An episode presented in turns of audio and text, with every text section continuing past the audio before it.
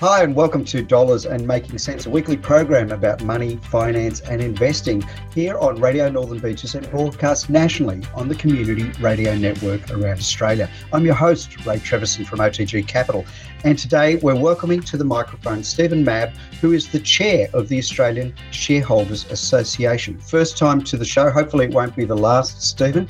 So thanks for joining us. Thanks, Ray. Really appreciate the invitation and uh, very much looking forward to our conversation today.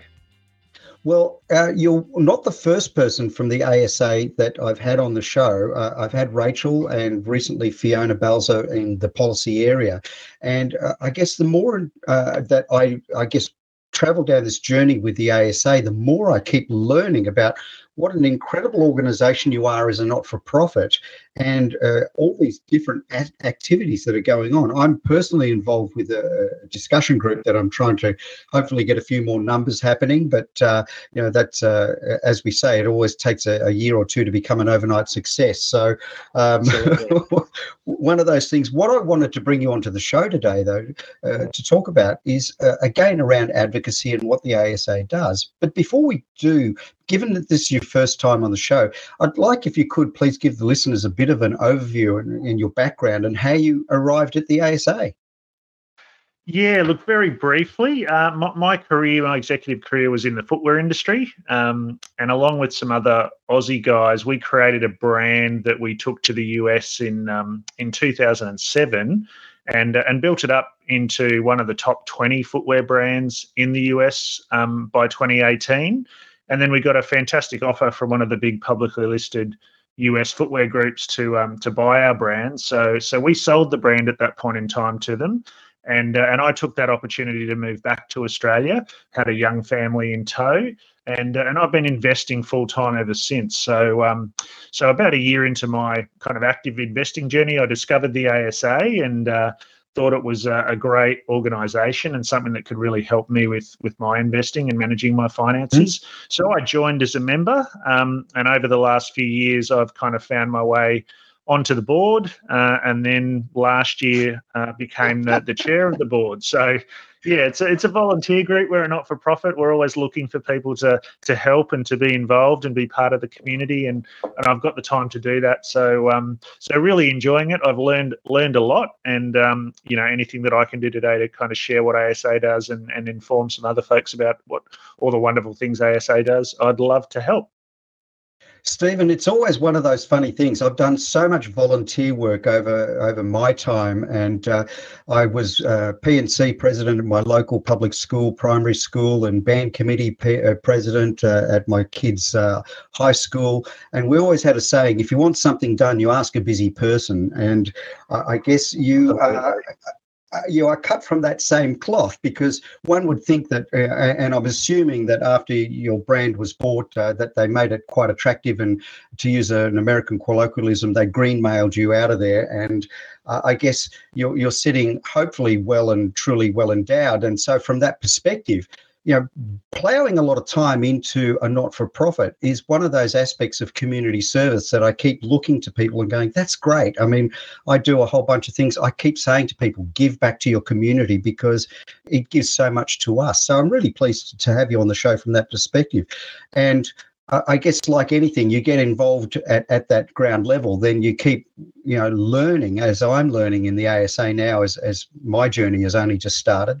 Uh, there's so much we can contribute. So I'm really pleased to be part. Um, I've just renewed my uh, my membership as well, just so uh, in case anybody's out there chasing chasing up. But um, uh, that's that's all handy. So so Stephen, what I wanted to talk about today is really shareholder activism because uh, th- there are activists and there are activists out there, and I guess given uh, with the advent of social media, certainly in the last 15, 20 years, there can be a, a lot to discuss when we're talking about squeaky wheels getting the most oil. Yet I still see uh, quiet diplomacy and I guess turning up.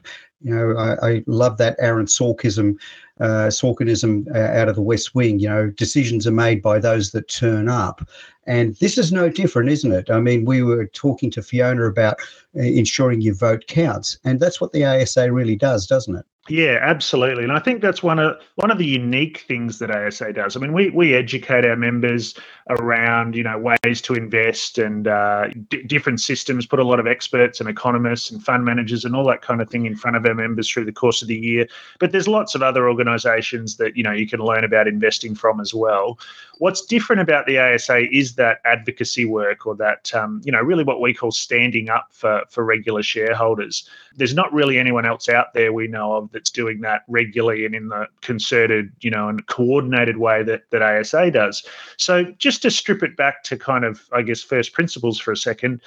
If you buy shares in a company, um, and this is in Australia particularly, uh, it gives you the right to vote and to have your voice heard if you choose to, you know, kind of raise your voice with the companies that you own shares in doesn't necessarily work if you own ETFs or listed investment companies, for example. You can't really vote your shares if you if you buy an ETF, and that's not a reason not to do it. Just you know for clarity. But if you own shares in an individual company, then you can attend the AGM or you can vote online. Lots of different ways you can do this, and uh, and at least have your voice heard. And, and ASA tries to help you with that.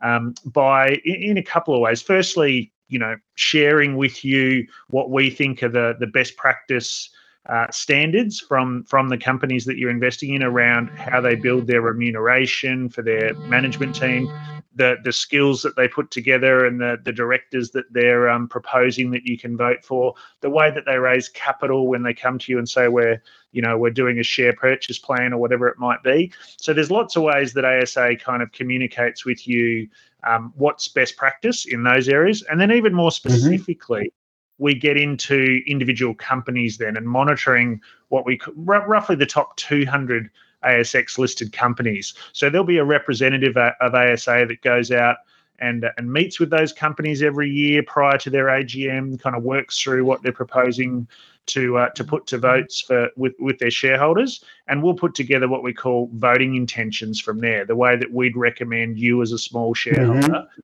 Vote at that company's AGM. So yeah, lot, lot, lot, lot in all of that, Ray. And I'm happy to dig into any of it uh, in more detail as we go through the conversation. Well, the voting intentions was something that, uh, again, having gone to a couple of the discussion groups uh, here locally in Sydney, and Keith Reedy's group is is quite well attended, and I, I got to hear people talking about voting intentions and monitors. And I think what really took me aback was how seriously listed companies in Australia take a member of the ASA turning up to say hi, we're here from the ASA. I don't think they they're flippant about your presence these days, are they? No, not at all. And I think you kind of touched on it earlier when you said, you know, part of the, the key here is turning up. ASA turns up at the AGMs, and the monitors will turn up and uh, and vote on your behalf if you choose, and vote the proxies as we call them that are allocated to us. But they'll also ask questions. They'll uh, they'll stand up in the meeting and they'll ask the questions that we think regular shareholders would like answered of those boards and CEOs uh, at that you know once a year annual general meeting. Um, and basically, you know, we, as I said, we've got some guidelines on how those voting intentions are supposed to work, but it's complicated. And, and we understand it's not something that every person wants to do, right? Annual reports can be one or two or 300 pages long sometimes. Mm. They're written often in very complex, uh, you know, language. And, and it's tough for the average person to you know spend uh, a lot of time reading through each and every annual report that their companies come out with. Um, so if you're not doing that, or that's not something that interests you, you can rest assured that the ASA monitor is doing that, but at least with the top 200 companies on, on the market, roughly. So they'll they'll read through the annual report. They'll go and have a meeting with the board normally prior to the AGM, and then you know based on all of that, they'll put together what they think is the you know the best way to vote as a, a small or a, a retail shareholder. Um, so we're you know we're, we're really active in that area, and the companies. Not, I would say 95 plus percent of those ASX 200 companies have a very respectful and cooperative relationship with their ASA monitor and the ASA overall. There's a handful of companies that uh, that don't necessarily believe in best practice governance that may not want to engage with us, but it really is a handful. The vast majority of those companies um, definitely want to sit down with us and, and are, are happy to listen. It doesn't mean we always agree on everything, of course. There's times where we have to agree to disagree on a particular issue in a particular year. Um, but overall, yeah, there is a really good and, and productive relationship there with the majority of those companies, which is which is great. And I, I, guess I'm going to put in a shameless plug. And again, I let my listeners know, you know, this is shameless plug time. But having just renewed my, my membership for the ASA, I've got to say it is incredibly good value for money.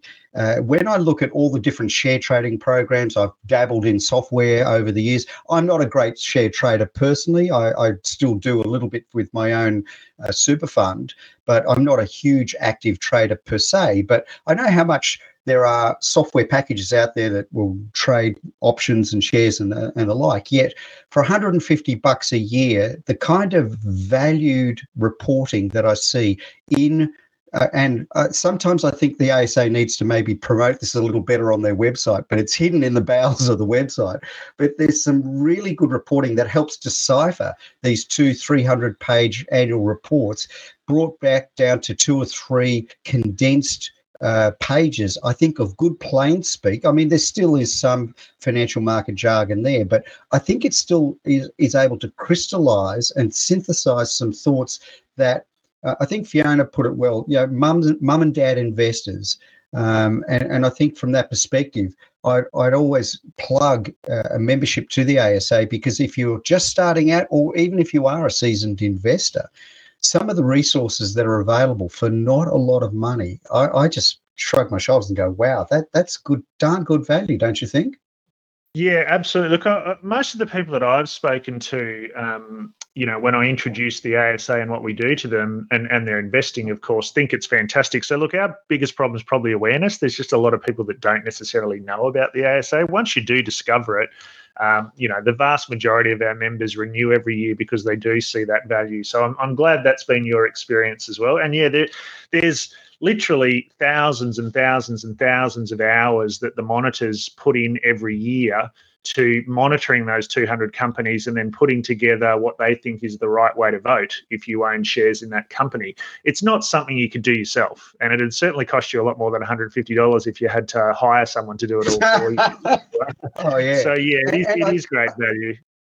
And I think it's worthy to note as well, Stephen, that other than the, the paid admin staff, that's uh, sitting at HQ. All of these monitors are volunteers. They're doing this for nothing. And I think that's, that's right. an incredible service that is provided that I think adds a tremendous amount of value. There's nothing in it for them um, other than, I think, I guess, self satisfaction that. I, guess holding companies to account, I, I, that sounds a bit too punitive. It sounds a bit too pugilistic, but I, am really trying to, to look at it from you know, I think value adding, if shareholder meetings, if the AGMs, and if they see a, good advocacy, advocacy group turning up, I think boards will sharpen their game as well, don't you? Oh, absolutely. And obviously, when you get to the really big end of the ASX, if you're talking about, you know, our big banks or our big miners, there's often a lot of shareholders in those meetings and, and lots of questions asked. But once you get below that level, down to, you know, kind of maybe the the the ASX 50 to 200, very often the ASA is the only um, group in the room that's asking questions of the board. So if we weren't there, it would be a very easy meeting for that board to have, and um, and they wouldn't get a lot of feedback directly from. from shareholders at their meeting or prior to their meeting. I mean, the big proxy advisors obviously meet with them behind closed doors um, and they're they're kind of voting on behalf of your big super funds or your big sovereign wealth funds, for example. But they're not really public, and those questions often don't get asked in public. So that's what ASA does for you. That's a little different. We we get up in public at the AGM and, and ask the questions in a respectful way.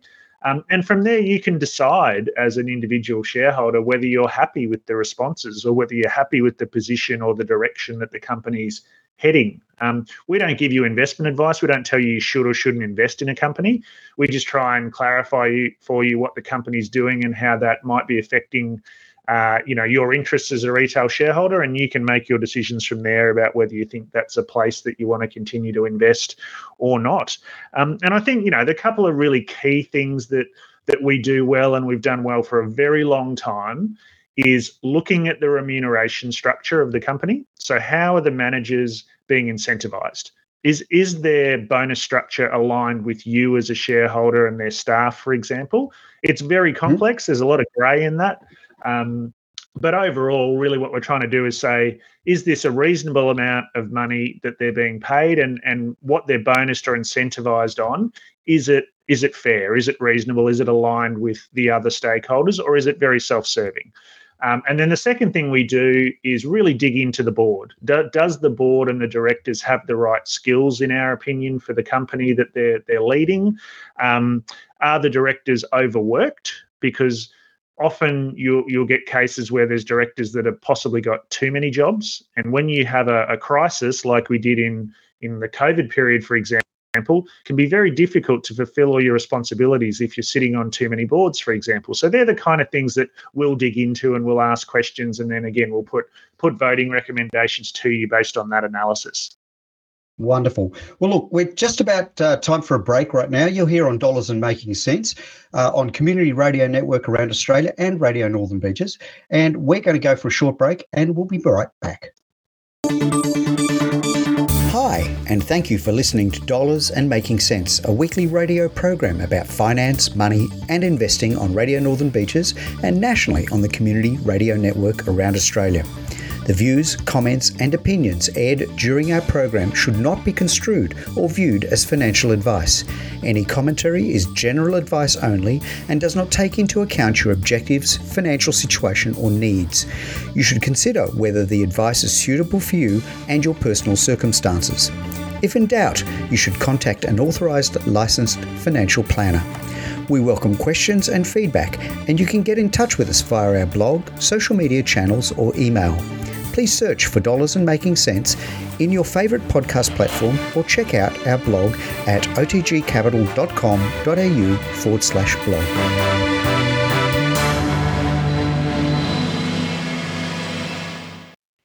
And welcome back, ladies and gentlemen, to Dollars and Making Sense. I'm Ray Treverson, and at the microphone today we have Stephen Mabb from the Australian Shareholders Association, and he's the chairman of the board there. Now, before we went to a break, we were talking about monitoring and advocacy and what the ASA does. Now, during the break, I wanted to quickly pick your brain. Now, do you have a, a war story? Do you have a, a, a, bad and a good example of you know the kind of advocacy that ASA has done when they're turning up to AGMs?